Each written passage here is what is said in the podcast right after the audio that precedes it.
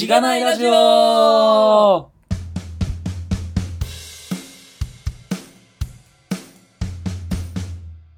うございます。おはようございます。おはようございます。あ、めっちゃテンション高いじゃないですか。元気。あれですね。から元気です。はい。めちゃ緊張してますわ。はい。そうなんですね。あれですね。録音ボタンを押してくださいっていうの忘れたけど大丈夫ですかね、皆さん。あ、僕は大丈夫です。押してます。はい。お、よかった。はい、今日もですね、ゲストの方をお迎えしてお送りしております。今日は久々のリモート収録なので、いつもと、聞いてる人も空気感が違うかもしれないんですけど、はいはい。S さんをゲストにお迎えしてます。よろしくお願いします。よろしくお願いします。お願いします。お願いします。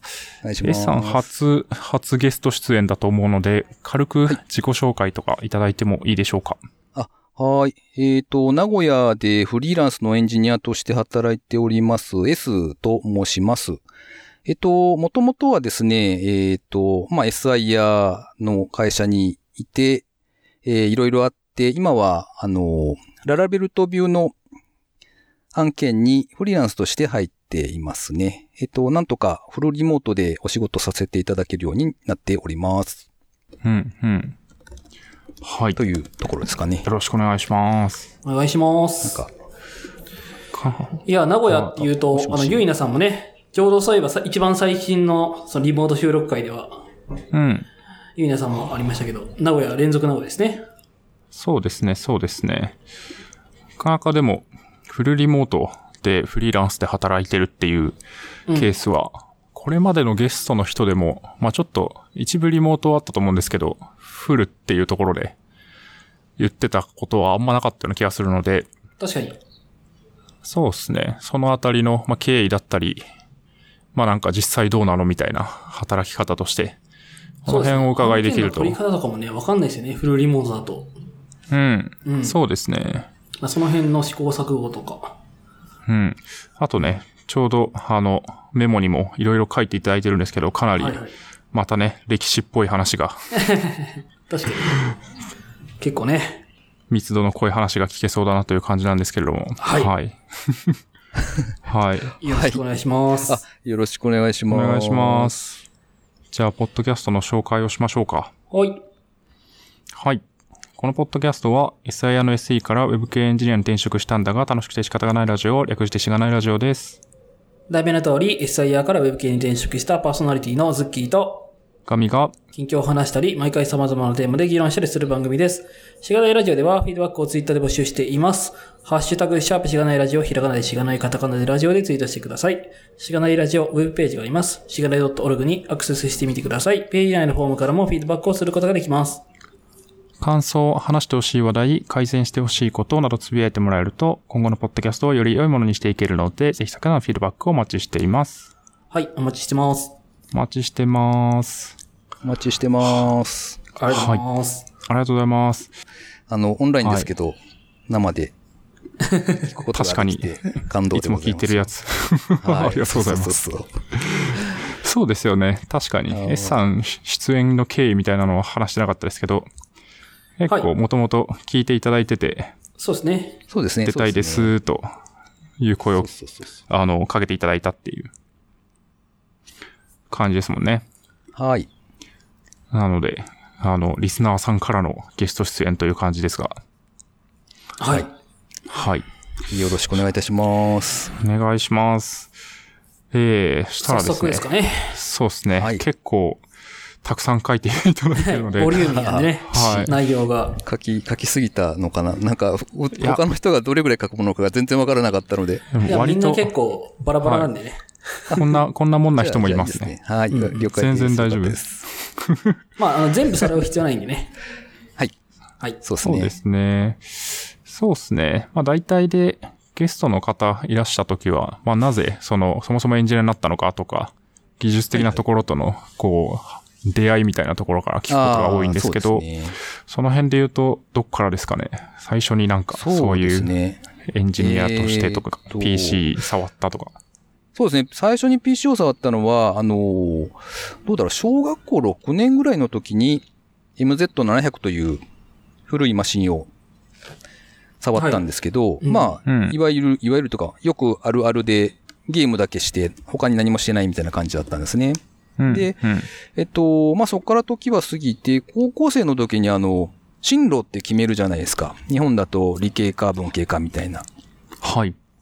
で、あの時に、まあ、バイクが好きだったので、機械系に進むのか、それとも、コンピューターの方、情報処理とかあっちの方へ行くのかっていう風で、理系っていうのはまあ決まってたんですが、具体的にじゃあどっちかっていうのはあんまり考えてなくて、うん、でまあ、はい、特に大きな理由はなかったような気がするんですけど、情報系というか、コンピューターの方に行くかなと思って、そっちに進んでいったっていう感じですね。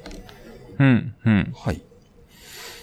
なるほどですね。じゃあ、大学の専門は、コンピューター系、情報系だったってことですかね。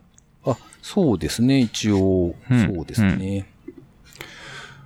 うん、なるほどですね。ここはなんか大学だとどういうことをされてたんですか？研究だったり、まあなんか勉強だったり。はいはい。大学はですね、僕は夜間に行ってたんですけど、はい、昼間はソフトハウスと、当時はベンチャーとかっていう言葉はまだあんまなかったんで、ソフトハウスって呼ばれてましたけど、そこでバイトをしながら、うん、夜に大学行ってたんですけど、へえ。実際のところはですね、本当に勉強しなかったなっていうのはよく覚えてるんです。で、実験とかあるんですよね。はい、ありそう。そうすると、レポート出すのが結構大変で、で、それも、あとテストとかも含め、全部いかに先輩から回ってくる、過去問とか、過去レポートを手に入れるかっていうのが全てだったんですよ。うん。あるあるです。でそうですよね。で、まあ、それでなんとかってやってた感じですかね。で、最後に研究室に入ったときは、3次元の画像処理ですね。それを、やっていた記憶がありますが、何も大したことはしてないですね。論文は一応書いたんですけど、なんか、はぁって感じですね。とりあえず書いたが、みたいな。そうそう、そんな感じです。なるほどですね。確かに。これでもあれですよね。夜間で、通われてて、なので、まあ、授業も夜あるし、研究とかも普通に、あれですか、夜の時間使ってやるって感じだったんですか？そうですね。電気情報っていう、科だったんですね。うん、なので、えらい広く浅くというか、でっかい鉄の玉が、近づいた時に、そこに何千キロボルトみたいな、違うな、何千ボルトか、とか、電圧かけると、バシッと、サージが起こったりみたいなのがあるんですけど、そういうのの実験もやったし、当時すでに、これ使うのかっていう感じでしたけど、TK-80 っていう、まあ、アセンブラーというかですね、ワンボードマイコンと呼ばれていたものがあって、で、そいつに、アセンブラーのコードを入力してって、ちょっと動かしてみるとか、そういったなんか実験みたいなのもあったんですね。なるほどですね。結構じゃあ、まあ、普通に電気系から、情報系、プログラム書くところまでやられてたってことですね。はい。うん、うん。なるほど。すごいですね。でも、いきなり、あれですか、ソフトハウスでバイトするっていうのは、なんか、プログラムを書いてたってことですよね。そうですね。当時だと、まあ、大体、学生の、何でしたっけ、事務局でしたっけ、なんか、事務課なんか、うん、アルバイトとかの情報が、この棚に載ってます、ありますみたいなのがあって、はい、で、そこに、はいはい、ありました、たまに、はいはい。で、ああいうのに載ってたりもしたし、僕の場合は、たまたまですね、まあ、つてというか、から声かけてもらって、開発というかですね、当時は、バイトでやってたのは、すごいマイナーな、言語じゃないな、なんというか、うん、業務用のアプリをすげえ、さっと作れますぜ、みたいな、そういう、開発ツールがあって、で、それで業務アプリを作ってたって感じですね。なるほど。それを、まあ、その開発ツールを使って、ささっと業務アプリ作りますよみたいな、なんですかね、受託開発的な。あ、そうですね、そうですね。うん。結構それは、なんか簡単なもんなんですか？すぐキャッチアップできるのか。なんか、プログラムを最初書き始めるって割とハードルがあるような、今だと気がするんですけど。どうですかね。最初の壁はちょっとあるのかなと思うんですけど、覚えていくと、まあ、あとは割とそんなに書き進められるのかな。なんというか、結局、業務のアプリとかも、こうデータベースに対して、データ取りに行って、なんかやって、登録してとか、あと、一覧出すにしてもループで回してなんか、割と決まりきった処理が多いじゃないですか。うん、確かに。そのあたりをちょっとまあ、いい感じで簡単にやってくれるみたいなものでしたね。うん、うん。うん。なるほどっすね。そこで結構、まあなんか、プログラム書いて楽しいとか、こうエンジニア良さそうみたいな感じの感触があったんですかね。ああ、そうですね。割となんだろう、自分には向いていたのかもしれないですね。そのあたりのなんというか悩みというかはなかったんですね。普通にこう頑張っていろいろ覚えてって楽しんでたっていう感覚はあったので、うん、何も考えずに進んでったって感じですね。うん、確かに人によってはきっとなんかつまんないとか辛いとかよくわからんみたいな人はいたとかで、なんかそんなに感じなかったですね。その辺の辛さみたいな。そうですね。割と会社自体できる姿勢がないしみたいな、はいはい。そうですね。それなりにまあバイトではあったんですけど、それなりにちゃんとものを作ってお客さんのとこまで一緒についてって。仕様の打ち合わせみたいなこともやってたりはしたので、うん、まあ、うん、それなりにこう一員として働いてた感はありましたね。いいっすね。なかなかバイトでそこまでやれるところは、まあわかんないですけど、多くはない気がしますよね。そうですね。まあ当時多かったんですかね。どうなんですかね。今とは結構ものが違った。これどのくらいの年代ですかねこれ。これはですね、1990年代半ばぐらいじゃないかな。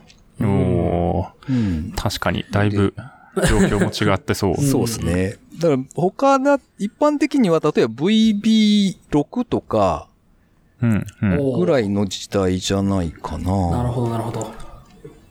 はい。なるほどっすね。まあ、そこで、アルバイトの中で、開発経験を積みつつ、じゃあ就職するかという感じになっていくと思うんですけど、そうですね、それは、はい、どんな感じだったんですか？就職に関してはですね、なんというか、はい、いい会社に入りたい欲がありまして、で、はい、当時、何社かは受けたんですよね。ちょっと大きそうな会社というか、給料良さそうとか、なんか、この会社なんとなく聞いたことありそうみたいな。で、わざわざ東京まで面接に行ったこともあったんですけど、結局、どうでしょうね。その時に、僕そんなにガシガシやる時代ではなかったと思うので、多分数社受けて、もう諦めて、これはダメだわと思って、結局そのバイト先に泣きついて、入れてくださいって言ってで、はい、いいっすよって言って社長さんにお許しをいただき、まあそのまんまその会社に入って正社員に入社したんですね。はい、そうなんですね。なんかまあやっぱそうっすね。新卒だとすごい名前聞いたことある、ちょっといいなみたいな感じになりますけどね。なかなか全部の会社見切れないですよね。特にまあ東京に行って就活とかになると時間も取れないと思いますし。まあ、今とも違うかもしれないですよね。なんかさらにこういいとこ入れ感が強かった。確かにプレッシャーがね、なかなかベンチャー行きますっていうちっちゃい会社行きますっていう時のなんというか、世間の反応は今と違うかもしれないですね。そうですね。なんかバブル崩壊直後ぐらいじゃないですか。その辺の影響とかってあったんですか、はいはい、直後っていうわけでもないか。4、5年経ってみたいな。少し経って、多分、どん底まで行った少し後に、うんうん、まあ、っていう感じだと思うんですけど、うん、ただ、やっぱり、なんというか、ああ、世間は厳しいなっていう感じでしたね、当時は。うん。確かに。開発経験とかあれば、すんなりいけそうな気もしますけどね。意外と厳しいとこあったんですね。うん、うん。なるほど。まあそこから、こう、バイト先の会社に入られて、開発をされていくということなんだと思うんですけど。はい。この辺はどうだったんですか？普通に、まあそれまでとあんま変わらず楽しく働いてたって感じなんですか？そうですね。まあ、だいぶ慣れてきてて、割と、なんというか、仕事がルーチン化はしていたような気はしますね。うん。というか、うん、案件ごとにやっぱりやるお仕事の内容は当然違うんですけど、なんというかコーディングというか、そのもの作るときって、まあそこそこ同じパターンが繰り返されるので、だいぶ、まあ慣れてきたというか、だれてきたというか、感じはありましたね。あとは、はい。あと確かバイトの終わりの頃だったと思うんですけど、当時こう、バイトしてた頃の最後の方で、企業がホームページを持つっていう風潮が割と強くなってきたんですね。で、うん、インターネットがだんだん普及していって、普通に使われるようになってきて、じゃあ企業がやっぱりホームページ持っとかないと恥ずかしいんじゃないみたいな、そんな流れが出てきて、で、そのバイトをしていた会社も自分のところでレンタルサーバーをやったりとか、あとホームページ作りますよみたいなことを営業してたりしたんですよ。はいはい。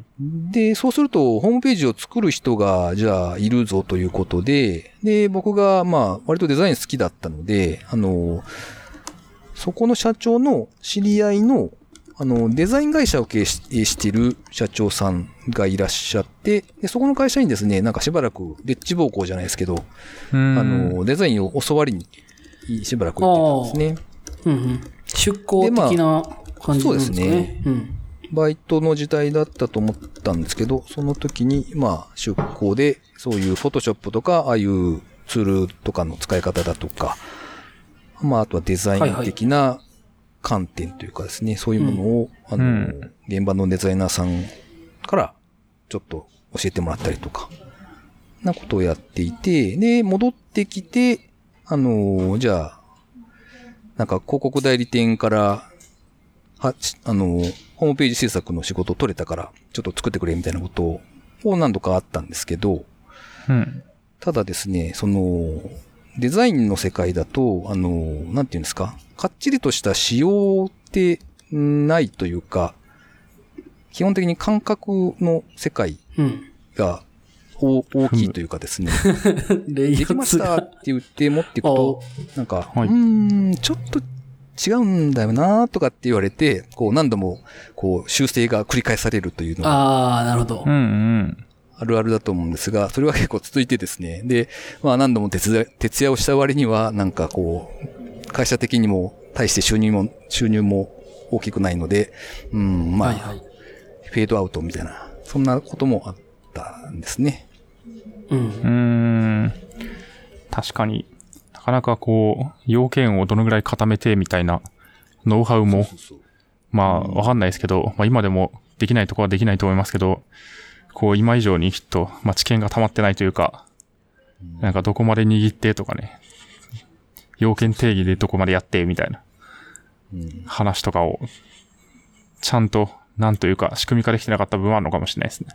まあ、ビジュアル的なデザインとかもあるので、そのあたりで、なんていうか、こっちのデザイン力が、まあ、向こうの、こう、望むレベルに達してなかったりとかっていうのはやっぱりあったのかもしれないな。っていうふうには思いますけどね。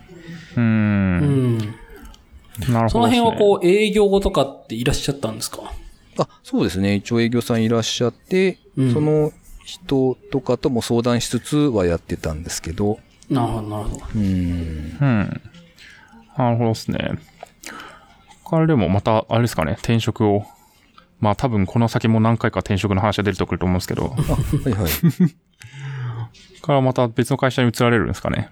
あ、そうですね。で、うん、まあさっきこう言った感じでですね、割とこう同じことの繰り返しだよなっていうことをちょっと感じてたわけですよ。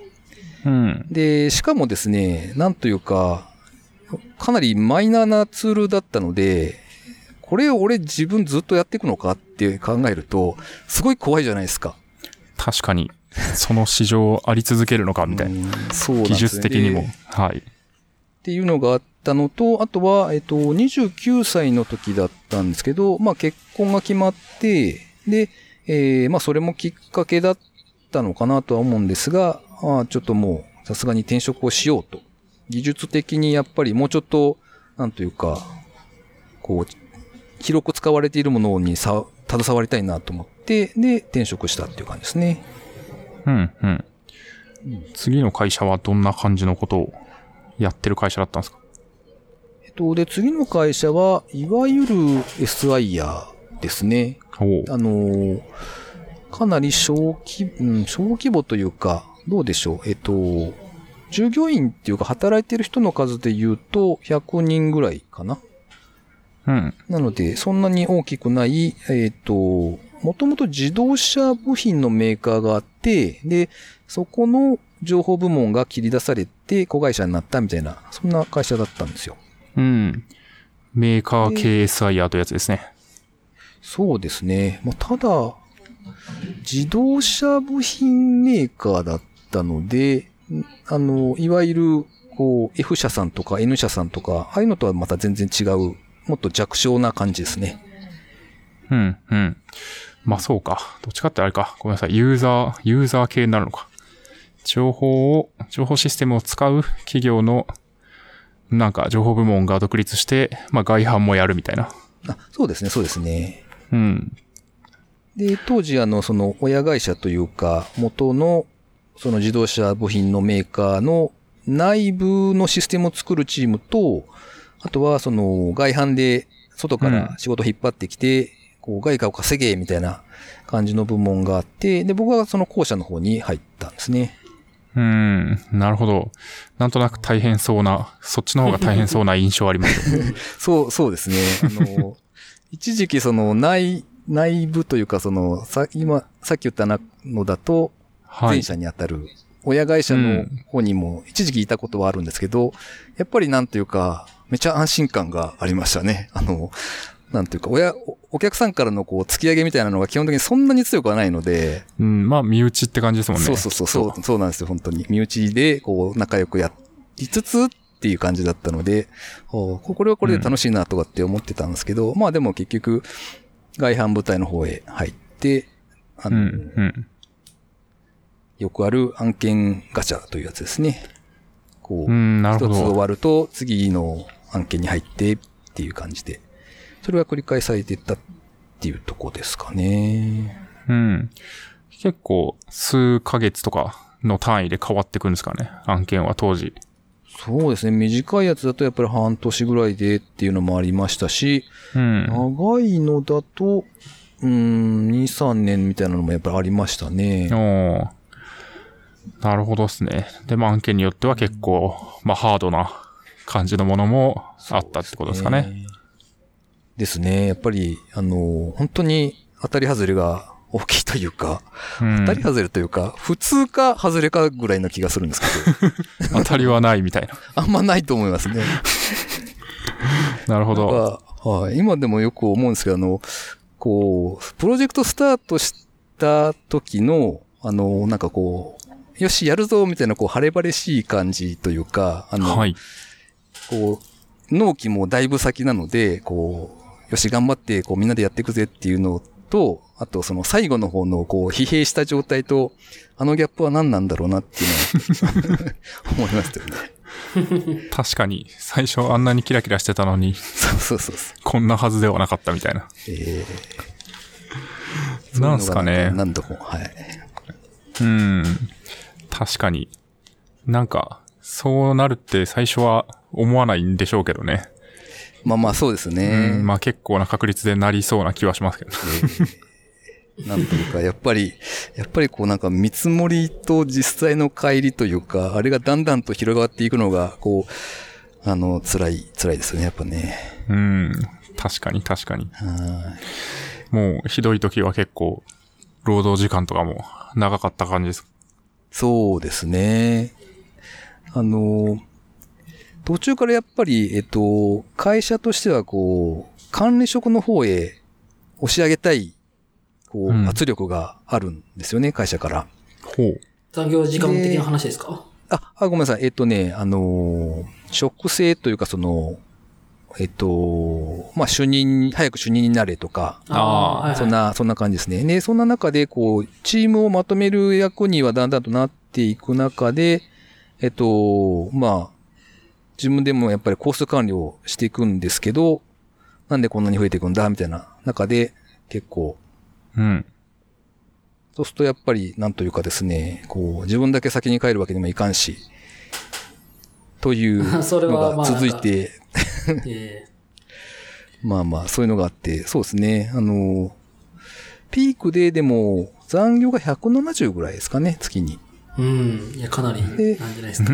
そうですね。まあそれでも多分1ヶ月2ヶ月のピークでそれぐらいなので、こう他のすごい方たちに比べるとまあそんなもんかなっていう。気はしないでもないですがそうですね。そこで比べるのもなんか辛いような気がしますけどね。確かにそうですね。対象がちょっとそう。まあ案件によってはそんな感じになってて結構辛い状況もあったと。それはなんかそうですね。変わんないもんなんですかね。どうしようもないのか。やっぱり難しい問題というかね、それがうまくいかないので、やっぱり皆さん延々と頑張って改善をしつつっていう状況なんだろうなっていう気はしますけど。なんかその遅れる原因みたいなのは、ここで言うと案件ガチャみたいな話がありましたけど、なんかどこにその、結局さっきの1社目の時とかと同じで、そういう、なんかその握りの甘さみたいなところとかがメインになったりするんですかね。どうですかね。やっぱり、要件定義から始まって、だんだんと、こう、おかしな方向に行くことがあるじゃないですか。そのキー項目、今追加すんのみたいな話がだいぶ上の段階で出てきて、これやばくないかみたいなのが。で、そうすると、こう、だんだん、こう、予定と実際がずれていって、だんだん幅が広がっていくみたいな感じがあって、で、そうやってる中で、じゃあ、その、プロジェクトリーダー的な人たちが、いかにそれをちょっとでも修正というかね、お客さんとネゴを取って、今回はちょっと、時間的に無理なので、ここまででとかっていう、そういう交渉をしながら、こう続いていく感じだとは思うんですけど。確かに。あとはやっぱりその、お客さんの、なんというか、なんだろうな、社風というか、結構強くプレッシャーをかけてくる人たちもいるし、なんか割と、こう、優しくこちらの状況もなんていうか、おもんぱかっていただきながら、やっていただける方もいらっしゃるんで、そのあたりの、なんかこう、人としての、こう、なんていうんですかね。なるほどっすね。人たちとか、そういうのが。ある気が。強くプレッシャーをかけてくる人たちっていうのをやばいですけどね。そうですね。プレッシャーをかけたらなんとかなるのかみたいな。そうなんですよ。でもかけるんですよね。なんかね。そうですね。まあまあ。それでなんとか。それは社外の人じゃなくて社内の人ですか？いや、社外、だからお客さんですね。直接のお客さんで、まあどちらかというと、なんて言うんでしょう。僕らが直接お客さんとやり取りするときって、実際に、まあ、GUI どうするかとか、ここの動きどうするかみたいな細かいとこ詰めていくので、本当に現場の人たちなんですよね。で、その方たちは割と、なんというか、分かっていただけるというか、優しい方が多いんですけど、多分、そう、お客さんの中のプロジェクトをまとめる人からすると、メンツが立たんのでしょうね。なんでこんな遅れてんだとか、こんな予算なんでかかっとんじゃいみたいなのが、その怒りが多分その、こう、はい、SIR 側のプロジェクトを統括する人に、こう、ドカッと向けられて、こうなんか、ヘッドが、2人3人と変わっていくみたいな、そういうプロジェクトがありましたけど、うん。なるほど。まあ、そうですね。よくわかってないお客さん側の偉い人からのなんか、鶴の一声じゃないですけど、うん、頭ごなしになんか言われて、辛いみたいなのはありましたね。どうなんですかね。今もあるんですかね、それ。なんか、もう、まあ結構、そこそこ昔の話なのかなみたいな。まあ、であってほしいというか。普通にあるような気はしますが。そうですね。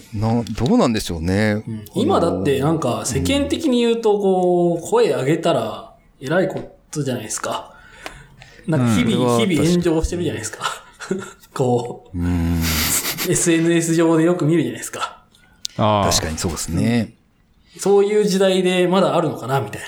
こう、僕らはわかんないなみたいな。気持ちがね。まあ、表に出てこないものもたくさんありますよ。そうですね。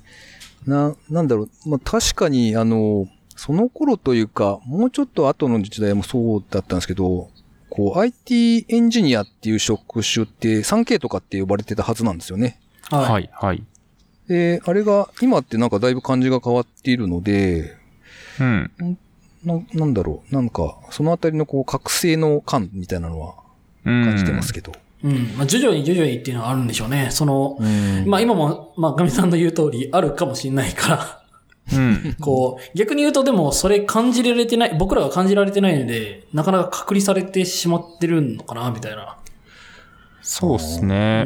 あと、まあなんか、エンジニアの中でも、すごい、まあなんというか、キラキラした、目立つ人々が出てきて、なんかそっちで中和されたような気はしますよね。それは大きいかもしれない。確かにそうですね。そうですね。実際にはいるが、なんか一緒くたにエンジニアと呼ばれていて、なんとなくこう中和された気がするみたいな。なんか多分 SIR さんで、結構ツイッターすらやってない人ってかなり多いと思うんですよ、実際のところ。で、そうなると、その、なんというか、僕が今見てる感じと、それと全然見てる世界が多分違うんじゃないのかなっていう気はしていて。まあそうですね。だからそちらはそちらやっぱり辛いなとは辛い状況がありつつ、かといってそれがこうなんか、こう、やっぱり表沙汰にドンと SNS で広がっていくみたいなことは特にないとかなのかもしれないですよね。確かに。そうですね。まあ、そんないろいろあった2社目は、最後はどんな感じだったんですか？そうなんですね。そうですね。一回、途中で転職活動をしたこともあったんですね。さっき言った、こう、ピークに忙しい時期があって、その時とかはやっぱりお客さんのとこから電車で名古屋駅まで戻ってきたらもう終電ないからサウナねっていうのがしばらく続いたりとかみたいなことがあったので、なるほど、きついっすね。で、なおかつその時一緒にやってた僕の直の上司が割と僕は苦手なタイプだったんですよ。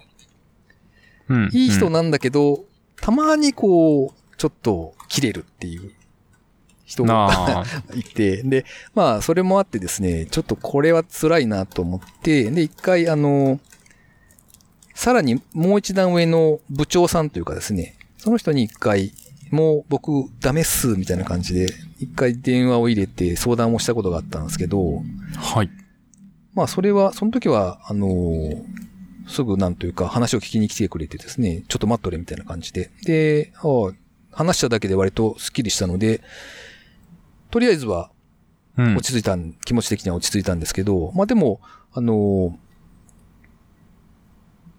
なんとなくその会社に対して、気持ちが離れていくというか、そんなのもあって、転職活動をしてみたりはしたんですね。なんですけど、あんまり、売り手市場とは、すっかり逆の時代だったので、全然まあ当然決まらず、はい。なので、なかなかうまくいかない間に気持ちも、まあいいか、みたいな、冷めていくっていうのが一回あって、で、うだうだしてたんですけど、2008年の冬ですね、に、突然というか、うちの奥さんがですね、ちょっと体調を崩して、で、空気のいいところへ引っ越さねば、みたいな話になったんですよ。で、奥さんの実家が、岐阜の山奥なので、まあ、じゃあ、家族、その時に、娘二人いるんですけど、上の子がちょうど小学校に上がるタイミングかな、保育園から小学校に上がる時だったので、まあじゃあそのタイミングで、まあ家族で引っ越しましょうっていうことになって、で、まあ、なんというか、自分の意思とはまた別で、仕事が変わるっていう状況になったのでした。はい。なるほどですね。じゃあもうそれは仕事を一回辞められて、もう引っ越しをしたって感じだったんです。そうですね。通常だと、多分、まあ、どんな田舎であれ、仕事を先に決めてから引っ越しすると思うんですけど、あんまり考えてなかったというか、まあ結構急な話でもあったっていうことですよね。そうですね。で、僕自身は、30代の半ばぐらい、引っ越しが決まる数年ぐらい前かな、ぐらいから、まあいつか独立起業みたいなことをしたいなっていうふうにだんだんと思い始めてたんですね。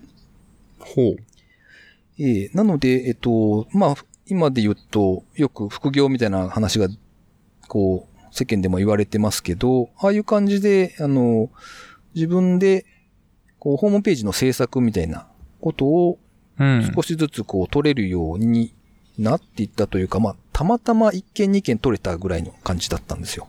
なるほどっすね。だからまあ、その仕事がいっぱい取れれば、別に、個人で、まあ、ある種個人事業主として、そうですね。やっていけるんじゃないかなって思ってたってことですね。そうですね。で、まあ、いざ、じゃあ、引っ越しをして、田舎の方に住むことになって、で、実際に住み始めてからですね、まあ、基本的に、こう、楽観的というか、あんまり深く物事を考えないたちなので、まあ、仕事をなければ、その副業をガンガン増やして、独立しちゃえ、みたいなことを考えてたんですよ。で、とはいえですね、まあ実際、じゃあそれで食っていけるか、みたいな話では全然なかったので、まあさすがに無理かなっていうのも、頭の中にはあったんですけど、なんですけど、まあ、とりあえずですね、奥さんにちょっと、ジャブを打ったというか、まあ、せっかくこの機会だから、引っ越しもしたし、独立しようかな、みたいなことをちょっと言い出したんですよね。まあ、もうちょっと真面目な感じで言ったんですけど、そうしたら、案の定、こう、大反対に遭いまして、なるほど。その話をした、しばらく後にこう、奥さんが現れたんですけど、自分の前に、手に包丁持ってたんですよね。で、やばすぎる。本気だったら。その話は大丈夫なんですか？その奥さん的に大丈夫なんですか？まあまあ、見バレしなければいいんですけど。見バレしないと思うからいいかなと思うんですけど。で、奥さんが。本当にあるんですね。漫画みたい。包丁を。まあ、精神にそのね、体調崩してたっていうのもあったりとかするんでしょうね。やっぱり。そうですね。精神的にも不安定でしょう。きっと。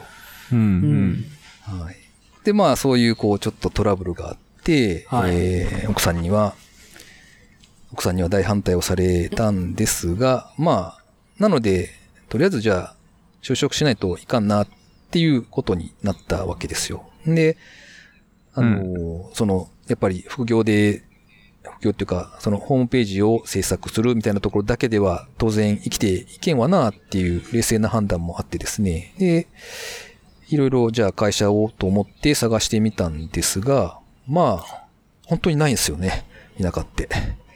うん。住んでるところがどれぐらい田舎かというと、はい、最初の信号まで15、16キロは行くと思うんですよ。車でとか、はい。で、鹿とかはすぐそばまで当然来るし、当然なんですね。はい。で、熊が出ると、メールでお知らせしてくれたりとか。そんな感じですね。すごい。メールでお知らせするというところだけちょっと、ハイテクな感じ。熊アラートが。そうですね。熊アラートありますね。はあはあ。そんなところなんで、基本的にこう仕事をじゃあ探そうっていう時って、公共のハローワークしかないんですよ。なるほど。で、ハローワークに行ってなんかこう、なんか募集が、こう、印刷された紙があるんですけど、なんか、A4、どうだろうな、分量としては多分 A42 枚とか、それぐらいバーって見ていくと、あ、もうないわ、みたいな。そんな感じなので。当然、なんというか、例えば、どうだろう、ホテルのフロントとかですね。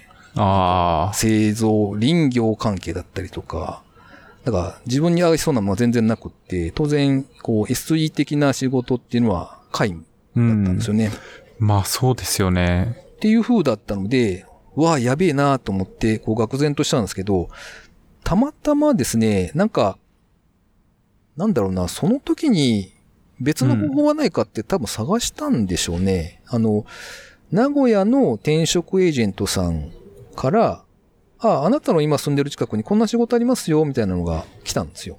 うん。へー。で、で、まあ聞いてみたら、まあこの辺では、多分、最初に名前が上がる、その大きな会社というか工場というか、製造業の会社だったんですけど、そこの、まあ社内 SE のポストが空いていて、探しているのだと、話があったんですね。うん、すごいですね。もう偶然ですね。なかなか社内 SE 職とか、こう、元々の人がいたら開かないような気もしますけどね。そうですね。まあ、だから本当にたまたまだったのかもしれないですね。うん。まあそんな話を受けたんですけど、まあ確かにその、割と大きいというか、そこそこの企業ではあったんですよね。なので、仮に、そんなにそこに落ち着いて、ってしまったら、自分は多分そこから二度と抜け出せないなって思ったんですよ。その地域でだって一番の会社だから、はい、まあ、その先に何か例えば自分でこう別の会社行くんだみたいなことを言い出したら、まあ当然反対されるだろうし、なんであんないい会社に行ってんのにみたいな目で見られるじゃないですか。確かに、こう嫁ストップとかがかかるわけですね。それが目に見えたので。なんかこれは絶対受かっちゃいかんなと思ったんですよね。逆にね。はい。で、もうしょうがないというか、でも受けないと、なんというかですね、まあ無職の状態じゃないですか、その時点で。で、こう、無職なんですけど、例えば、ある程度都会の方であれば、こう、転職活動をやって、いろんな会社に面接にしに行ってっていうのをこう繰り返していくことになると思うんですけど、そういうのがないので、基本的にこう家にずっといたんですよね。はい、奥さんの実家に。で、そう。で、平日の昼間から、そんな奥さんの実家に、ダラダラしてる人がいて、おっさんがおってですね。で、しかも、まあ、やっぱり探すとなるとネットを使うので、PC の前でこう、ポチポチやってるわけですよ。はい。で、傍からすると、なんか昼間からパソコンでずっと遊んでやがってみたいな目で見られて、もうなんか針のむしろって、こういうことかみたいなのをすごい実感したんですけど、まあそんな状態だったんですね。なので、まあとりあえずはじゃあ受けないとね、確かにそういう話来たよ、そんな話があったんだっていうのは伝えたので、まあでもというか、だから受けないとまずはいかんなと思って、で、面接の会場に5分ぐらい遅れていって、はい。で、スーツの襟元とかは開いたままでだらっとしてネクタイ締めて、で、面接のこう受け答えとかにでも、いかにも、いや、僕自信なくて、みたいな感じで受け答えをしていたら、やっぱり落ちて、はい、よしってなりました。いやー、やばい。面白いっすね。それもそれで。まあ、とりあえずなので、ああ、まあよかったわと思って、じゃあ、でもそのままね、その、何もしないわけにもいかないので、まあとりあえず、じゃあ別の仕事を探そうと。はい。思いまして、で、まあさっき言ったみたいに、いつかはというか、その起業というか、自分で仕事を受けられるようになりたいなと思ってたので、じゃあ、営業職はいいんじゃないからと思って、うんうん、で、たまたまその、印刷会社の営業職みたいなのがあったので、うん、あ、じゃあここにしてみようと思って行ったんですよ。うん、なるほど。確かに。はい、まあ、自分で案件とか取れるようになるには営業できなきゃダメだよね、みたいな。そうなんです。ふうに思ったってことですね。うん。まあ、良い経験にはなるだろうと思ってですね。はい。行ったんですけど、まあ、割とここも結構辛い環境だったんですが、うん、なんか、一日の終わりに、こう、レポートを出さないといけないんですね。その日何をしたかっていう。ああ、日報的な。はい、日報ですね。なので、で、分単位でどこに行ってたか何をしてたかっていうのを書かされるので、うん。そうするとですね、なんというか、あ、で、なおかつ出した後に、翌日の朝になると、社長がそこに対して、こう、赤入れをして、これどういうこと？みたいなコメントが入ってるわけですよ。ここでなんでこんな時間かかってんのみたいな。すごい。お、これは辛いなと思って。細かいですね。まあそんな、そうなんですよ。で、そうなると、当然、こう、働く身としてはですね、いかにこう、なんというか、怒られないための行動をするかっていうところに全力を注ぐわけですよ。そうそうそう。確かに。そこに最適化しちゃうわけですね。なんていうか、例えば、こう、ちょっとお客さんに対して、こう、手紙を書くだとか、なんかこう、ちょっといいことしてみようとか、そういうクリエイティブなことはもう一切やる余裕がなくてですね。で、まあ、言われるままに動いてるっていう感じ。で、まあそんな風だったので、なんというか、もうとにかく言われた、ことを言われた通りにやるみたいな感じで、うんうん、まあ営業職をやってたんですね。で、まあ、ただいい経験になったなと思うのは、テレアポをやらされたんですよ。やらされたというか、まあ、うんうん、やらざるを得なかったわけですね。そう、そうですね。で、こう、リストがダーッと配られて、で、まあ当然上から順にこう、電話をかけまくってですね、うんガチャ切りをされるのはまだマシで、こう、かけて、分かった瞬間に怒鳴られて切られるとか。もしくは、割とよく覚えてるのがですね、どこどこ、何々社の、何々さん社長ですかみたいなことを電話したら、女性の方が出てですね、で、はい、うちの主人は何日前に亡くなりましたみたいなことも言われたりとか、そういうなんか不思議なところに遭遇したりもするので、なんか、はい、確かに。そういうなんかトラブル的なものも結構あって、いやー、かけてるときはすごい大変ですね、やっぱね。辛かったんですけど。まあでも今考えると、まあ、いい経験になったかなと。うん。確かに。なかなかできないですからね。そういう、かける理由がないと電話とかかけないじゃないですか、そうそうそう今。自分からまさかやろうとは思わないですからね。確かに、それは、なかなかできない経験な気がします。はい。で、まあ、その週、営業職をやって、あ、なかなか辛い仕事だなと思いながらやっていたら、試用期間の6ヶ月が過ぎようとしまして、うん、で、まあ、最後のあたりにですね、社長に、君はやっぱり営業職には向いてないねって言われて、使用期間終わり。はい。で、まあ、クビですわね。になって、なるほど。そうですか、みたいな。はい、そんなことあるんですね。それって何人ぐらいの、どのぐらいの会社だったんですか？社長からのマイクロマネジメントとかも含めると、そんなに大きくないんですよね。そうです、そうです。本当になんというか、もともと家族経営してたっていう感じの会社だったので、うん、デザイナーさんとかも入れると、多分、10名切るかなぐらいですね。まあ、それならなんか、そういう感じ。そうそう。ありそうね。世の中には多分こういう会社は5万とあるんじゃないかという気がしますね。まあ、そうですよね。はい。中小企業的な。知らないだけですね、僕が。まあなるほど、うん。確かに。そうか。そこからはまた、あれですか。もう一度、就職活動というか、はい、転職活動というか。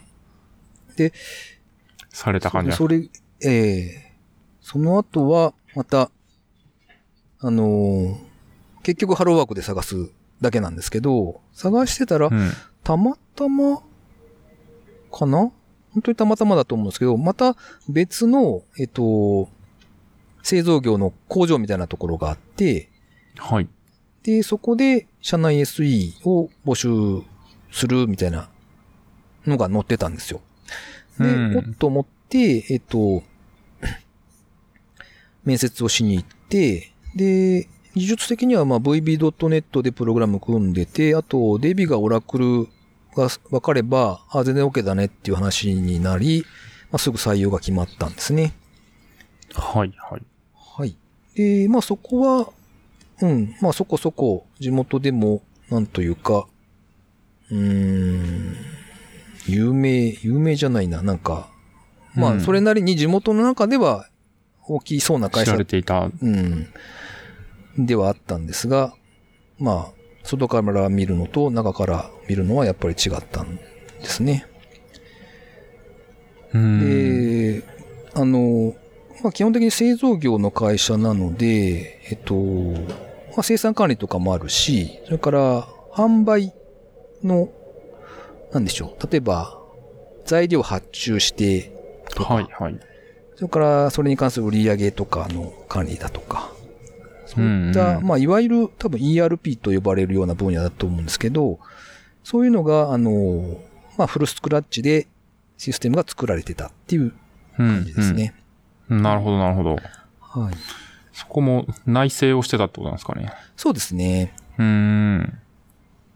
僕が入った時は、僕以外にその、開発してる人は2人いたかな。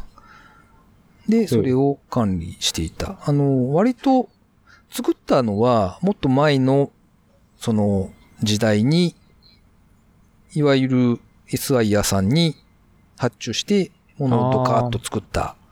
で、今メンテナンスしているのは、そのお二人っていう感じでしたね。なるほど。構築だけは、外注して、運用だけ、自分たちでやって、まあ、こう、カスタマイズというか、仕様変更とかも自分たちでやってたってことですね、きっと。そうですね。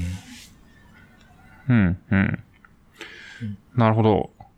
そこはでも、あれなんですか。結構、中に入ってみると、会社としては大変な会社だったんですか？そうですね。なかなか素敵な会社でしたね、ここも。はい。なんか、まあ、人事とか給与関係だけは完全に、これは、割とそういうもんなんですかね。ちょっとわかんないんですけど、まあ、よくある社長夫人、専務さんがいらっしゃって、で、はい、その方だけが、なんというかこう、取り仕切ってるんですよね。その人事と給与の部分。で、そのシステム管理者とかも全然全く触れない、こう、別の階に、全部置いてあるみたいな。そんな感じになっていて、で、なぜか、タイムカードがあるんですけど、はい。タイムカードを押し忘れると、なんか月5000円ぐらい、こう、ペナルティが課せられるんですよ。それいいんすかね？労働基準法とか的にダメ。いや、完全アウトですね。そうですよね。なおかつ、就業規則とかは、一応あるらしいんですけど、はい。誰も怖くてですね、見せてもらえないんですよ。なんか誰でも見れるようにしなきゃいけないですよね。確かそうそう、本来はそうなんですよね。なるほどな。いやー、まあそういう会社もいっぱいあるんでしょうね、日本には。そうでしょうね、きっと、うん、まだまだあると思います、きっと。うんうん。で、まああとはですね、各週土曜日出勤なんですよ。逆か、休みっていうのかな。だから2週間に1回は土曜日仕事になるので、はい、年間休日が多分90日とかそんなもんなんじゃないかな。うん、なので割と辛いですね。そして100何日なんですかね。その製造業普通がわかんないな。普通多分だから完全週休2日だと120日とかは普通じゃないかな。そうですね。はい。うん。それぐらいあって、まあ多分当たり前だと思います、今は。そうですよね。50週あって、まあ年末年始とか、うん、夏、夏季休暇とか入れると、100は超えるとですね。きっと。はい。そうですね。なるほどな。うん、確かに製造業って今さっきちょっと言いかけられましたけど、はい、製造業だとこう土日工場止まらせるわけじゃないみたいな感じですかね。日曜日だけ止めてたのかな。ああ、そうなんですね。こんな感じでしたね。確かにまあわからんでもないがというところではありますが、まあその場合こうなんかシフト組んだりとかがあるだろうと。そうですね。うんうん。なるほどな。大変ですね、それは。で、まあ、最初はその、社内 SE として、その、プログラミングをやってる時間が多かったんですね。なんですけど、はい、なんか途中で人事異動みたいなのがあって、全然違う部署になったんですよ。で、こう、バリバリと現場での働き、現場でも働くみたいなのが増えていって、はい。で、そうするとですね、現場の方々って、多分、LINE とか、そういうところだと、どうしてもしょうがないんだろうな、とは思うんですけど、割と、こう、怖い人多いんですよね。こう。まあ、そうですよね。怒鳴ったもん勝ちみたいな、そんな感じが強くって、で、僕自身はすごく、なんというか、何も言えない人なので、こう、はみたいな。すいませんでした、みたいな。そんなのがよくあったんですね。っていう状況が結構いろいろ重なっていって、なんというか、まあ、多分、そうですね、だんだんと辛くなっていって、で、なんて言うんでしょう。日曜日の夕方になると、めっちゃ気分が落ち込むみたいな、サザエさん症候群っていうやつを体験しまして、はい、で、なるほど。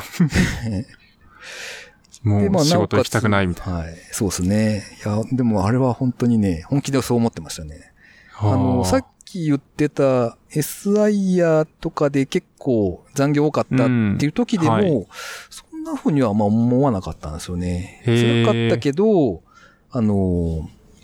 なんとか、こう、いい方向に持っていきたいっていうのは、そういう頑張る気力みたいなのは、自分で頑張れば状況が変わる、なんか希望というか、そうそう、かもっていうのはあったってことですね。そうですね。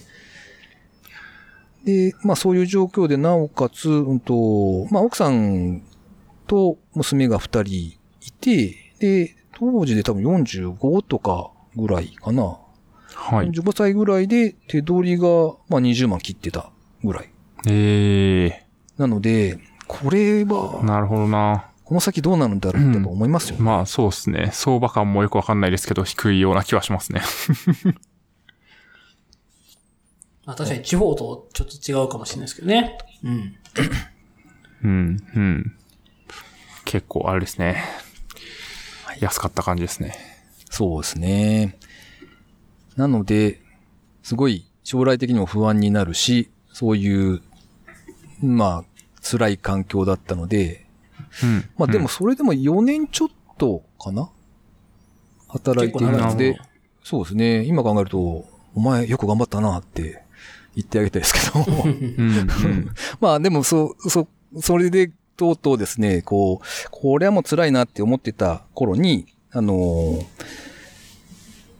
フリーランスになるきっかけがあったんですけど、はい。っていうのがですね、なぜか全然使ってなかったミクシーにメールが届きましたみたいなのがあったんですよ。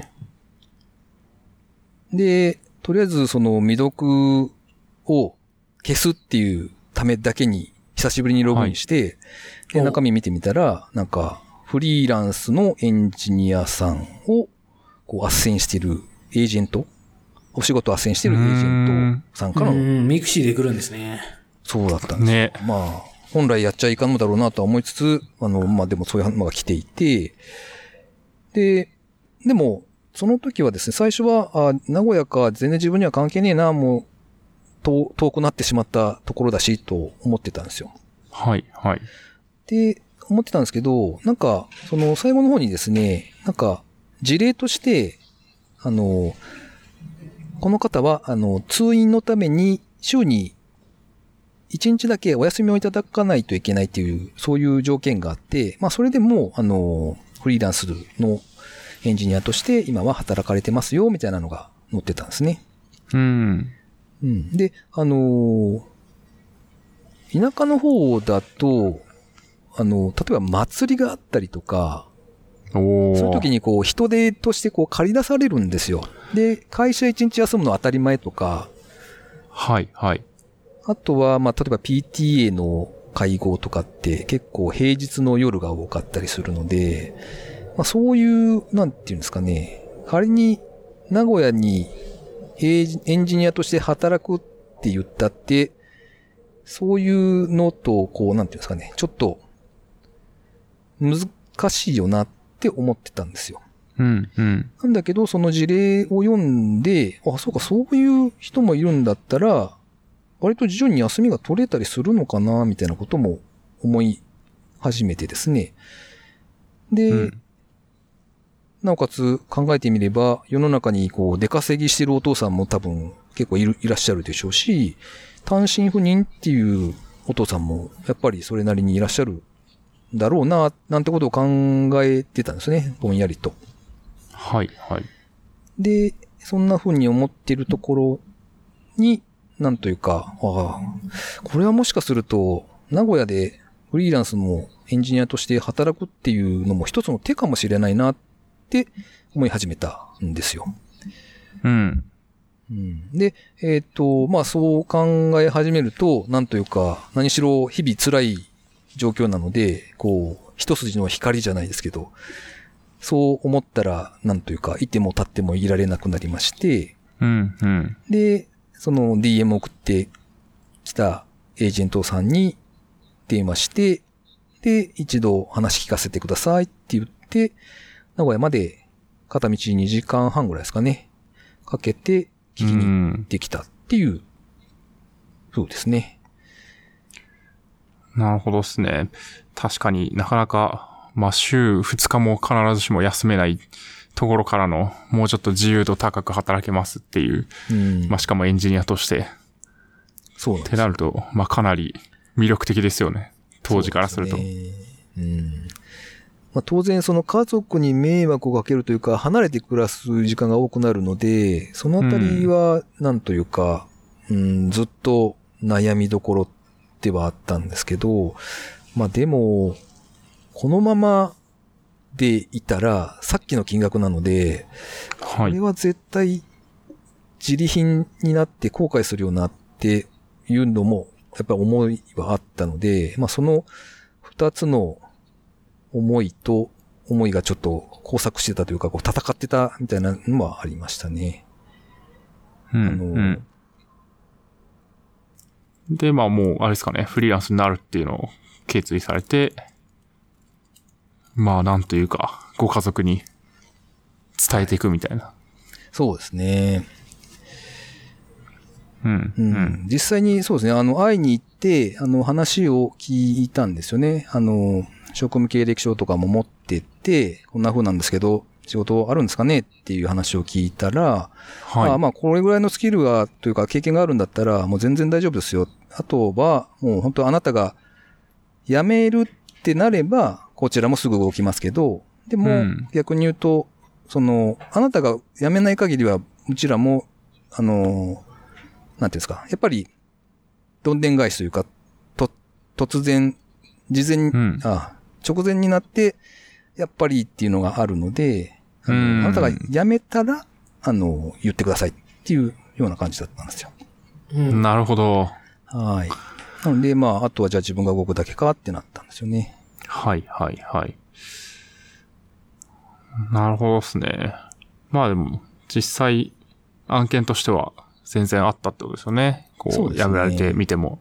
うん。うん。なので、先に辞めるっていうのでも、なんとかなったってことですね。うん。うん、うん。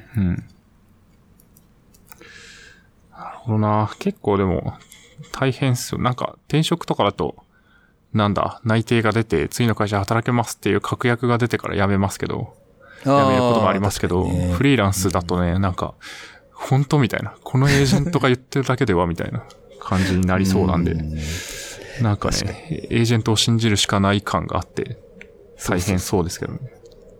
そうなんですよね。うん。そっから面接ですからね、辞めて、で、はい、そこのエージェントさんと契約したら、じゃあ、実際の仕事をどれにするのかみたいなのが決まって面談に入っていくっていう感じなので、確かにそこがなかなかうまくまとまらなかったりすると、相当心配になるでしょうね、きっとね。うん。そうですよね。エージェントさん的にはもうとりあえずたくさんの人を辞めさせて、プールを作った方が、そうそうそう。短期的には良い戦略みたいになりそうな気がして。そうなりそうですね、確かに。すごい刺されそうですけど。中にはそういう人もやっぱりいらっしゃるような気はしますよね。はい、うん、そうですよね。確かに。それでももう、あれですか。じゃあ、辞めますってなったわけですか。そうですね。退職。はい。うん。ちょっと悩んだんですけど、その家族に迷惑をかけるっていう罪悪感もあったけれども、なんというか、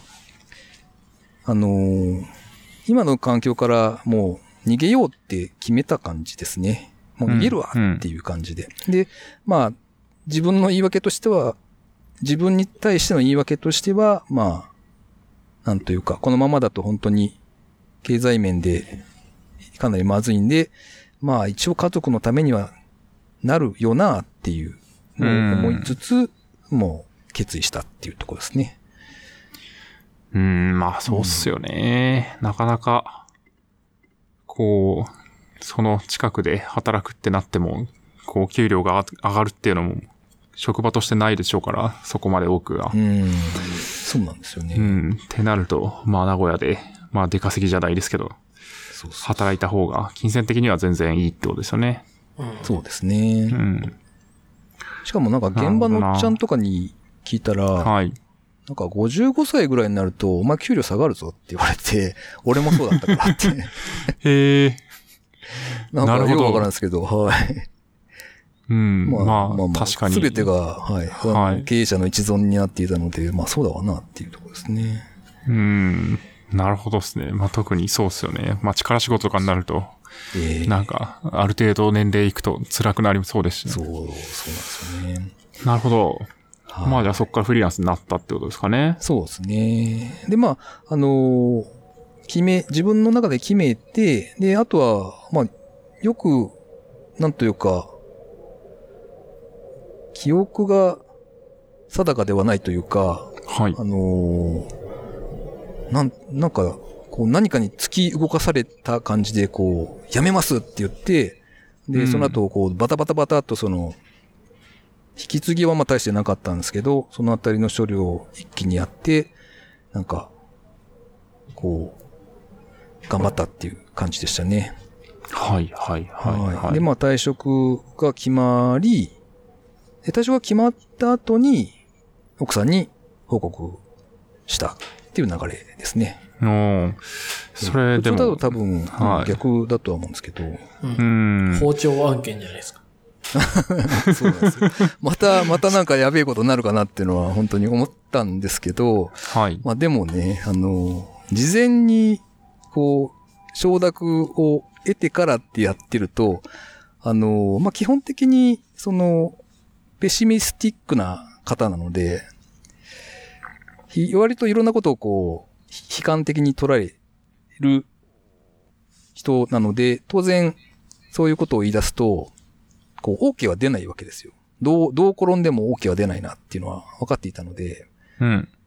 まあ、例えば、じゃあ、事前にそうやって話をして、怒られて、その、反対をされて、でも、結局、退職に踏み切るのか、うんうん、それか言わずに先に退職決めて、で、後で報告するのか、そんだけの違いかと思って、まあ先に行った方が楽だわと思って先に行っちゃっ、先に退職した方が、まあスムーズだなと思って、で、その順で、こう、ことを起こしてですね。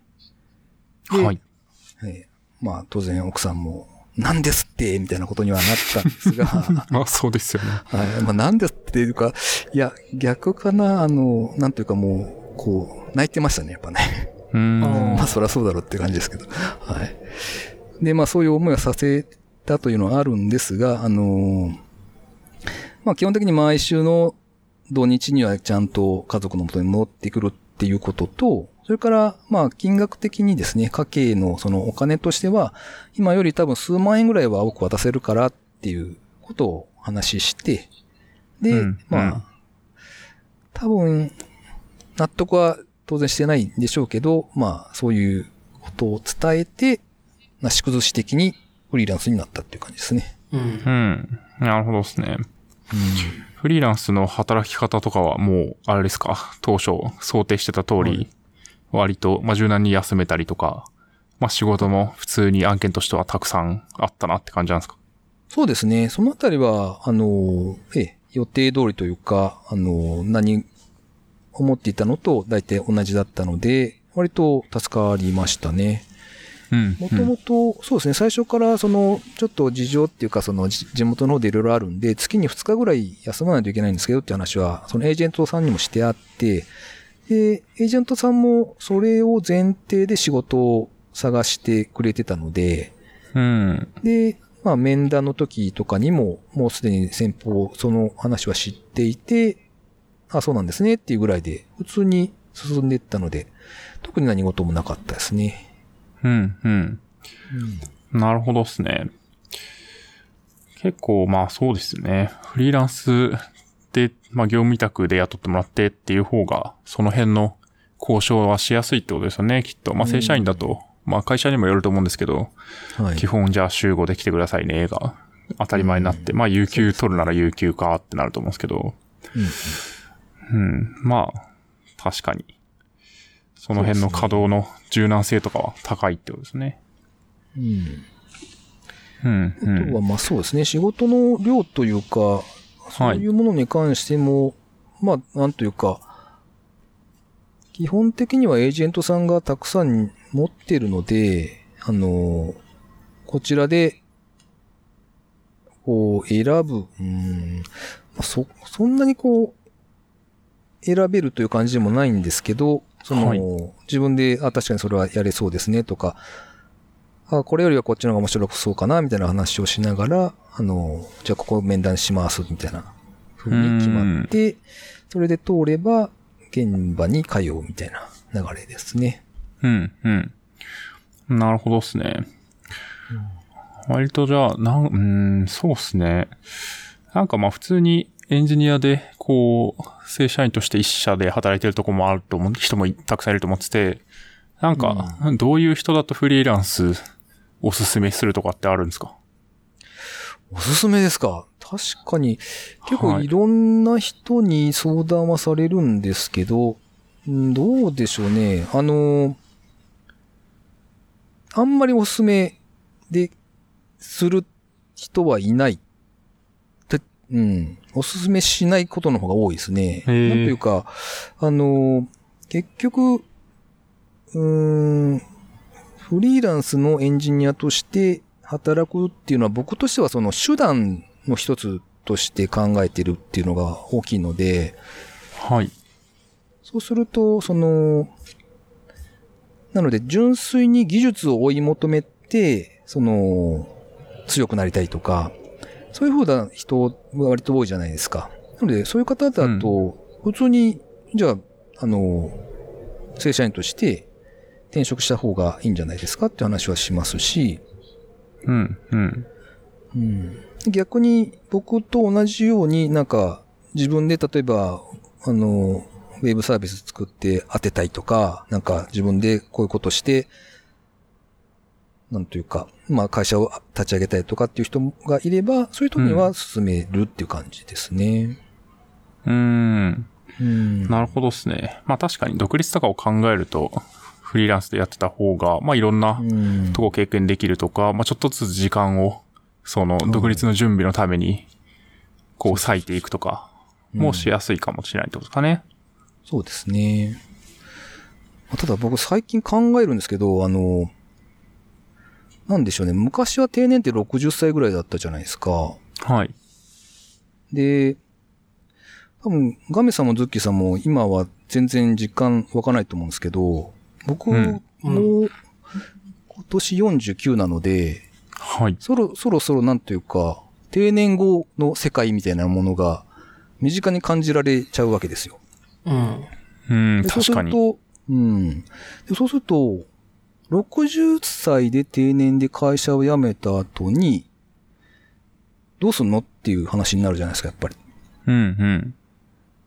って考えると、じゃあその時点で、なんというか、フリーランス的な動きができるっていう状況は作っといた方がいいんだろうな、みたいなことはちょっと思うかな。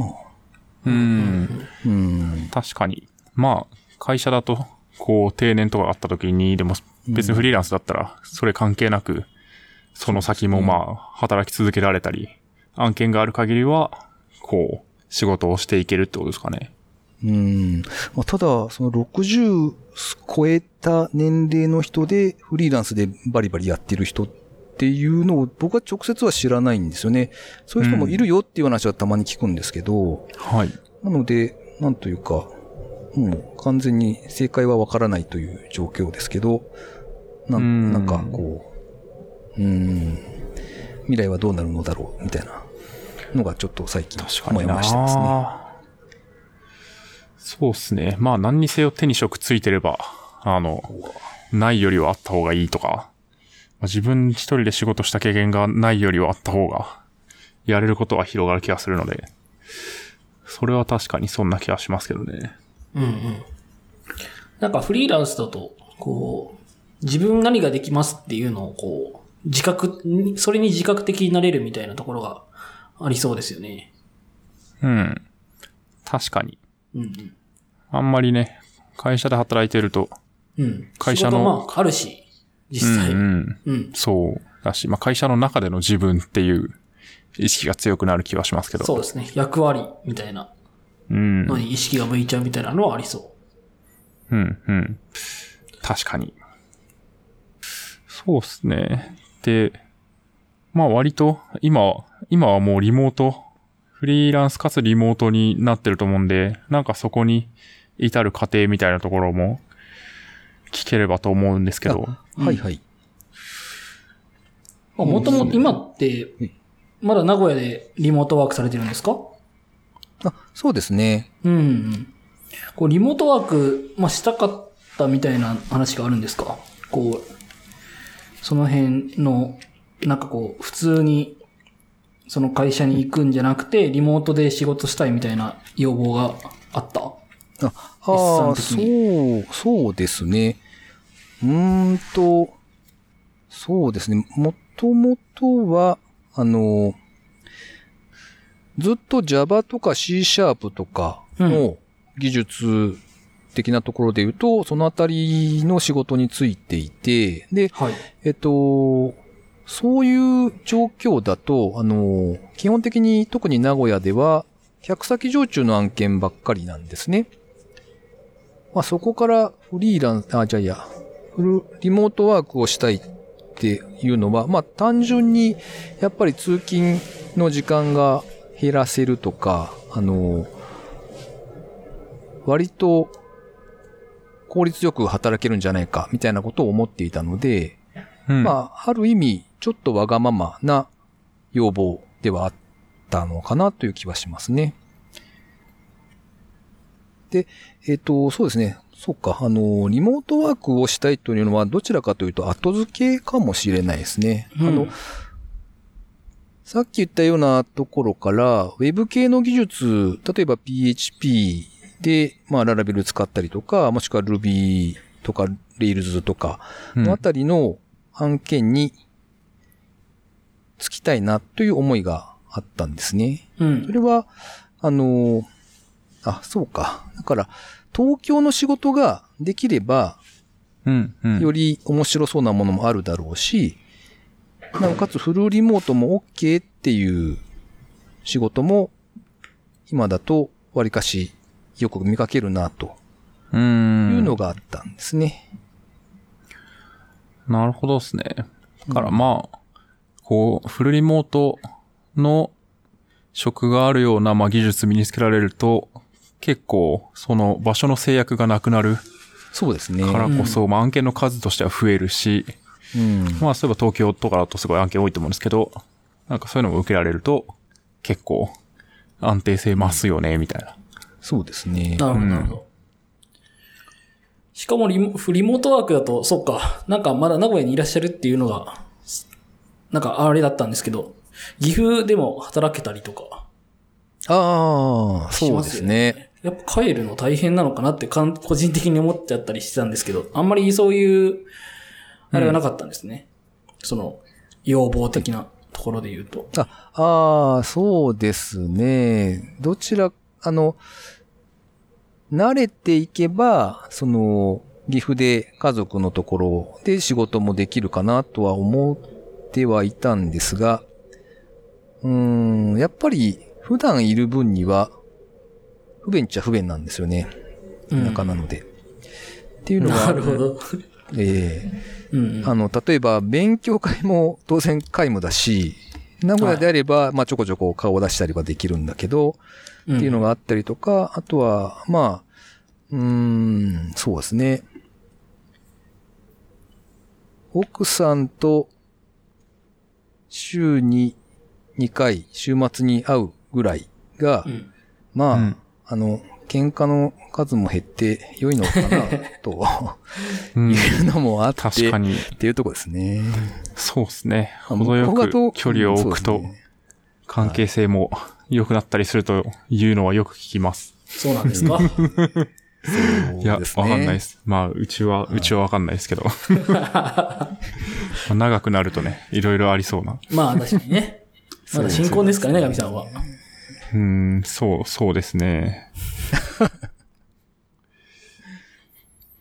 かに。なるほどな。どうですか？はい。なるほど。そうですね。そんな感じで、いいですかね。なので、ウェブのアプリが作れるようになりたいなと思って、どうだろうな。多分1年ちょっと前ぐらいに、最初、Ruby を触ってみようと思って、Ruby で、仮想通貨の自動売買のプログラムを作ってみたんですよ。新しい技術が触りたいというのと、たまたま、ちょうどビットコインが流行っていた頃だったので、で、なおかつ、たまたまこんな風に売買したら、儲かってしまったりするんではなかろうかみたいな、アホなことを考えてですね。はい。で、それをじゃあ実現してみようと思って、じゃあ Ruby で作ってみようと思って、API 叩いてやり取りするようなやつを作ってたんですけど、はい。それが出来上がってをちょっと動かしてみようと思っていたら、例の事件が発生したんですよね。で、全部口座とかの、お金自体が動かせなくなったり、お金じゃないな、仮想通貨か。の、自体が動かせなくなって、そのプログラムも使えず。悲しい。仕方がないので、で、仕方がないので、別の会社に口座を作り、で、また追加で、仮想通貨をとりあえず、3万ぐらい買ってみただけなんで、全然お遊び程度なんですけど、うん、で、はい、自動売買のプログラムを動かしてたんですが、なぜかその API 叩いたときに、なんか10回コールすると、7回ぐらいこう、サーバー側でこう、なんか高負荷なのか、うまいことじゃないのか、7割の確率で弾かれるんですよ。っていう状況で、それは普通なのかどうかちょっとわかんないんですけど、まあそんな状況の中で、いろいろ動かしていったら、はい、だんだん目減りしていくというのに気づきまして。なるほど。はい。なんか減ってくなみたいな感じだったので、あ、これダメだわと思って。まあ多分僕の作ったロジックとかそういうのも全然ダメだとは思うんですが、まあとにかく、うん、こう、予想以上にひどい出来だったので、うん、まあいいわと思って放置してたりしたんですけど、で、その後に、まあちょっと全然違うウェブアプリみたいなものを作れるようになりたいなと思って、はい。で、LaravelとVueを触り出したんですね。はい。で、まあ、それを触っていく中で、やっぱり、もの作っていくの面白いなと思って、いろいろやりつつ、で、そういう、ウェブ系の技術を使っている案件に入りたいっていうことをエージェントさんとかにも言ってたんですよね。なんですが、やっぱり名古屋では全然なくて。へー。はい。まあ、なんか、なんとなく、そんな感じしそう。そうですね。正確に言うとですね、名古屋には全然ないわけじゃないんですが、そういうウェブ系の企業さんも、割とじゃないな、少ないけれどもいらっしゃるんですよね。ただ、そういうところだと、当然、こう、求められるスキルが、こう、はい、高いんですよ。やっぱり。うんなので、全然、こう、全くマッチしないみたいなことがあったりとか。うん、PHP の経験年数みたいなもんですかね。そうですね。うん、うん。そういうのがあって、なかなかうまくいかなかったんですけど、まあ、とりあえず、自分で、なんでしょうね。ホームページ運用してるやつがあるので、そこになんかちょっと技術的な記事書いてみたりとか、あとツイッターで、うん、こういうお仕事をつきたいですみたいな、ゆるぼとか書いて、こう、つぶやいてみたりとか、そんなことはやりながら、狙っていたっていう感じですね。なるほどですね。まあ、なかなか、実務での経験がないと。そうなんですよね。うん。転校に進むとかが、難しいんですかね。そうですね。やっぱり、なんでしょうね。エンジニアというか、そのプログラミング的なところでの技術、経験年数がいくらあっても、やっぱり、スキルが変わるとなると、ゼロに戻るみたいな感じになっちゃうなっていうのはちょっと強く感じましたね。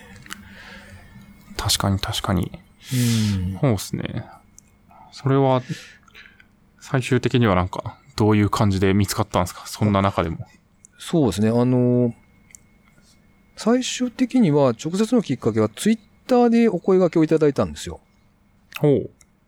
はい。で、なんか、聞いてみたら、ちょうど探していて、名古屋 PHP 準委任だったかな？そんなようなキーワードでツイッターで探してみたら、はい、あなたが一番最初に出てきたんですって言われて。そう、はい。いいっすね。それでツイッターを検索する人がいるっていうのが面白いっす。そうですね。で、まあ、たまたま本当にお声掛けいただいて、すぐ面接行って、で、そうですね。まあ、自分の中でも、ちなみに PHP は、がっつり業務経験はないんですけど、うん。ワードプレスのプラグインをこう改造して、なんか有料メルマガの課金と配信の仕組みをつなげたりとか、あとはまあ直接の知り合いからお仕事として、なんていうんですかね、ウェブの PHP でできた仕組みを回収するみたいな、そんなやつは受けてやっていたので、うんうん、まあそのあたりの経験もありますよっていうのをちょっと歌いつつ、なんというかアピールした感じですね。うん、ゼロじゃありませんというのを。なるほどですね。まあ、確かにそういう結構いろんな案件やってると一つでもなんか絡む案件というか、うん、があったりして、そういう時の話をすると面接でも受けが良くなったりするのかもしれないですね。そうですね。うん。なるほどな。いや、なんか一つの会社にずっといるとあんまり技術って変わらない、触る技術変わらなかったりするので、うん、そこは結構前菜だったり自宅だったりの、まあ一つ有利な点なのかなとうっすら思います。そうですね。いや、で、その声かけていただいたところから、はい、もうあれですかね、実際働いてっていう感じだったんですかね。うん、そうですね。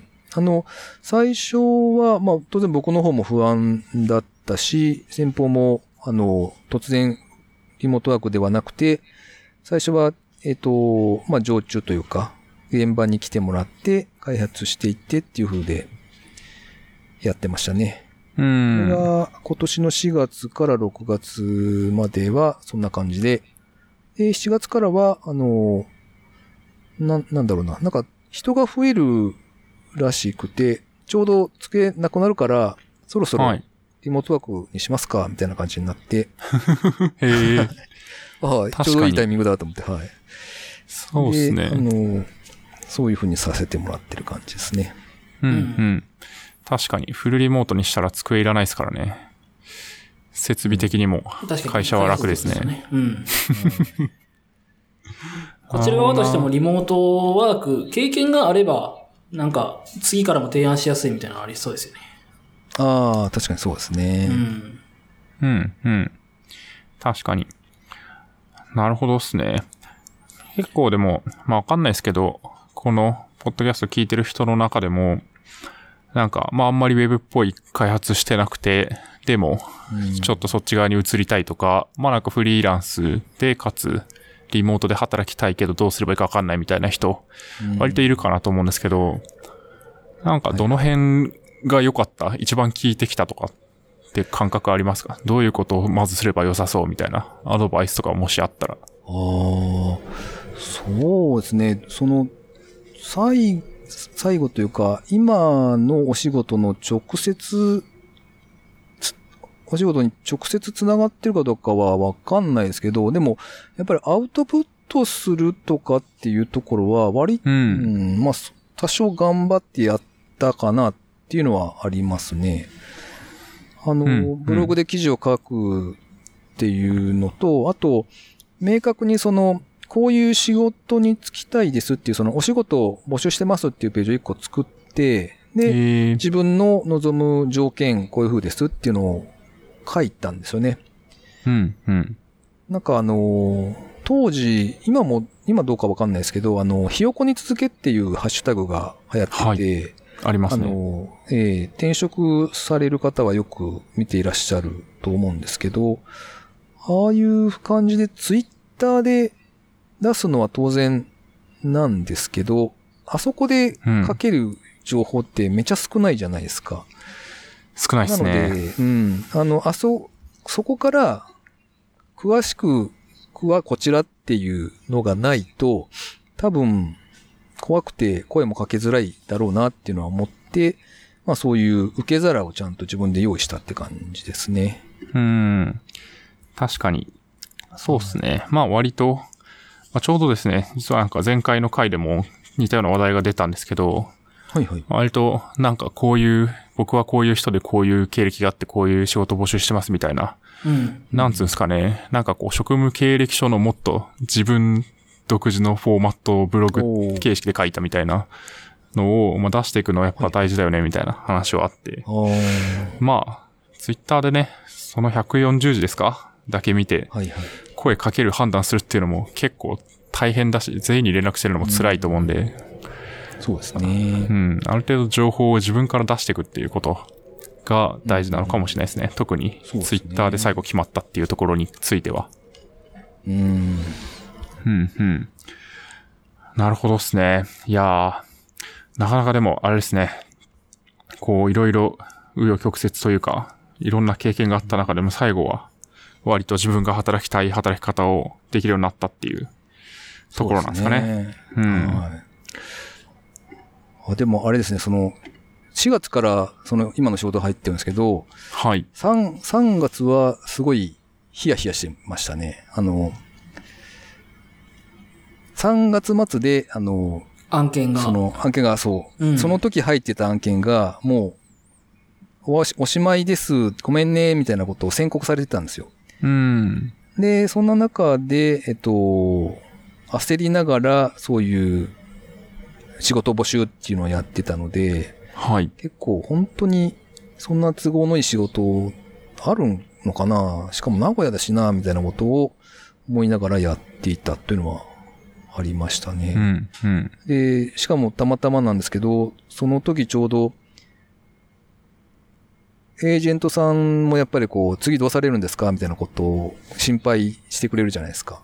はい、でまあ、こういうふうに考えているんでできれば今度は自分で直で取れたらそっちに行こうと思ってますみたいなことを喋ってたんですけど、うん、まあでも向こうも向こうで良さそうなやつを探してくれていて、で名古屋で Java の案件で常駐なんだけど週4日稼働で OK だよっていうのを見つけてきたらしく、うん、そんなのあるのみたいなこう結構ときめいた瞬間がありまして天秤にかけなきゃいけないそういやでもこれ、うん、そっち行くと結局 Java だなと思ってはい、いや Java はすごい好きなんですけど広がらないなと思ってもう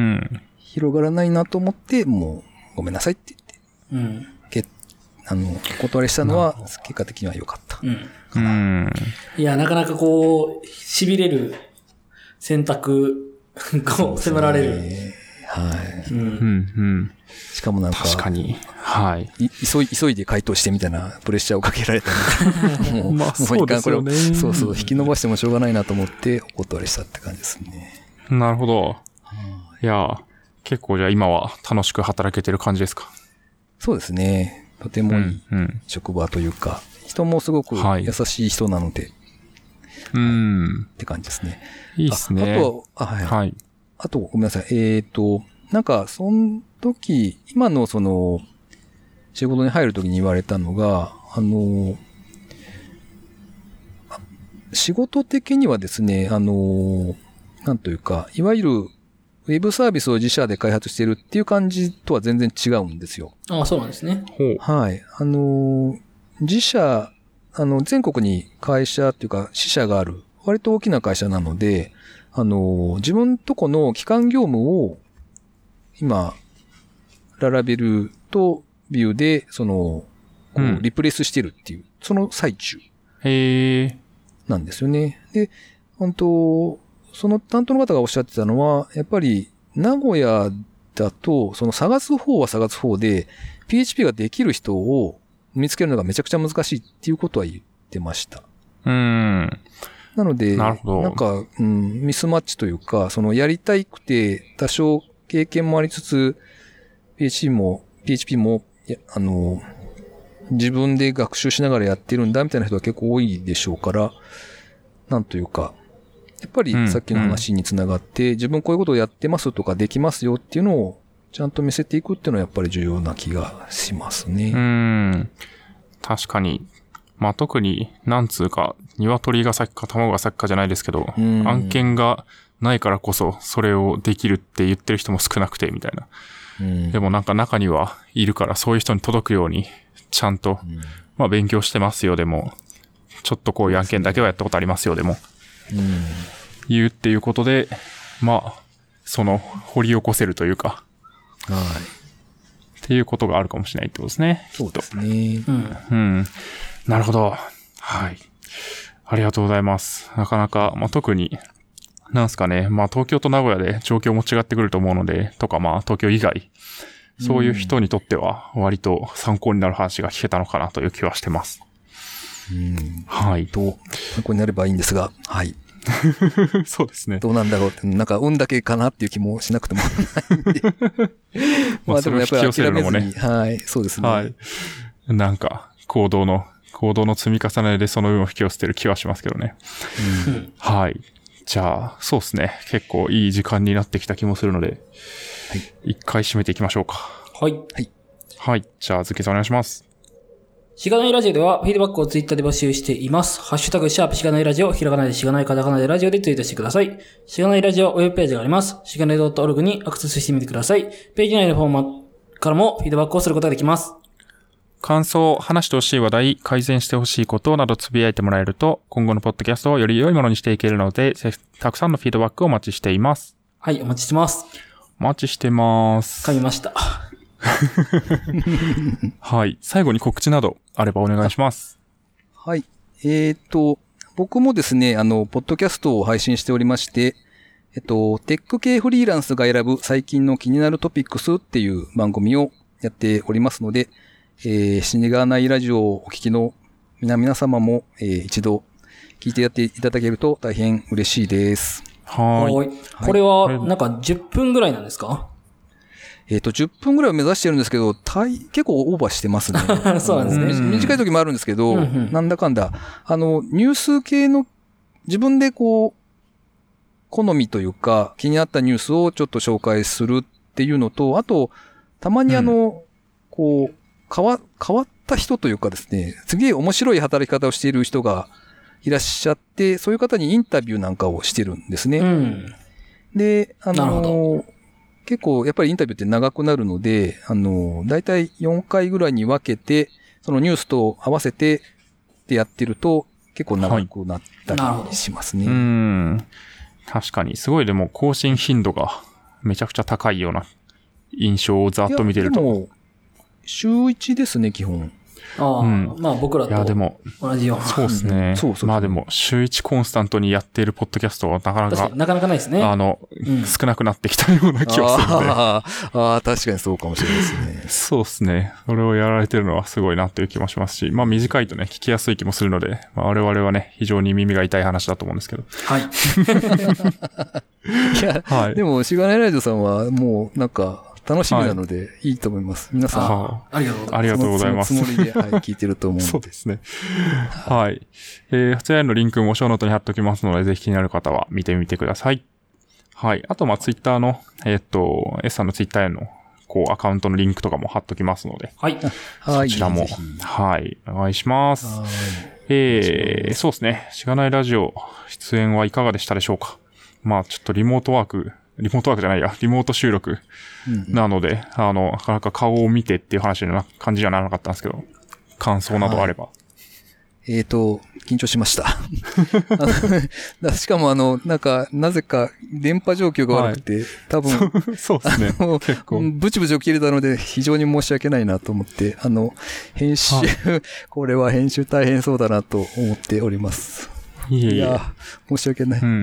はい、まあ、なんか、この空気感も残してもいいんじゃないかなという気も僕は勝手にしてますが、まあきっと、どこまで残すかは、はい。ズッキーさんはすごい編集を頑張ってくれるような気がするので。はい。いえいえ。まあそうですね。なかなかリスナーさんっていうところから出てみるってなると緊張もするのかなという気がしますが。そうですね。そうですね。しかもなんかこう、はい、なんていうんですか。憧れの人気番組に出していただけるみたいな、そんなのがあったので、すげえ、やばい。だいぶ前から緊張してましたよ、僕は。そうなんですね。はい。すみません、そんな中ギリギリの連絡になりましてね。いえいえ、どんなことないです。全然。こちらこそ。いえいえ。はい。そういうスタンスなんで、申し訳ないです。我々はね、毎回出てるからね、ちょっと緊張感を、失ってしまった気がしますが。はい。はい。じゃあ、まあ、またね、フィードバック等も、ツイッターであるかなと思いますので、こちらも楽しみにしていただけるといいかなと思ってます。はい。ありがとうございます。はい。じゃあ、そんなとこですかね。はい。じゃあ、SP70、記念すべき70回ですね、はい、AS さんをゲストにお迎えしてお送りしました。ありがとうございました。ありがとうございました。ありがとうございました。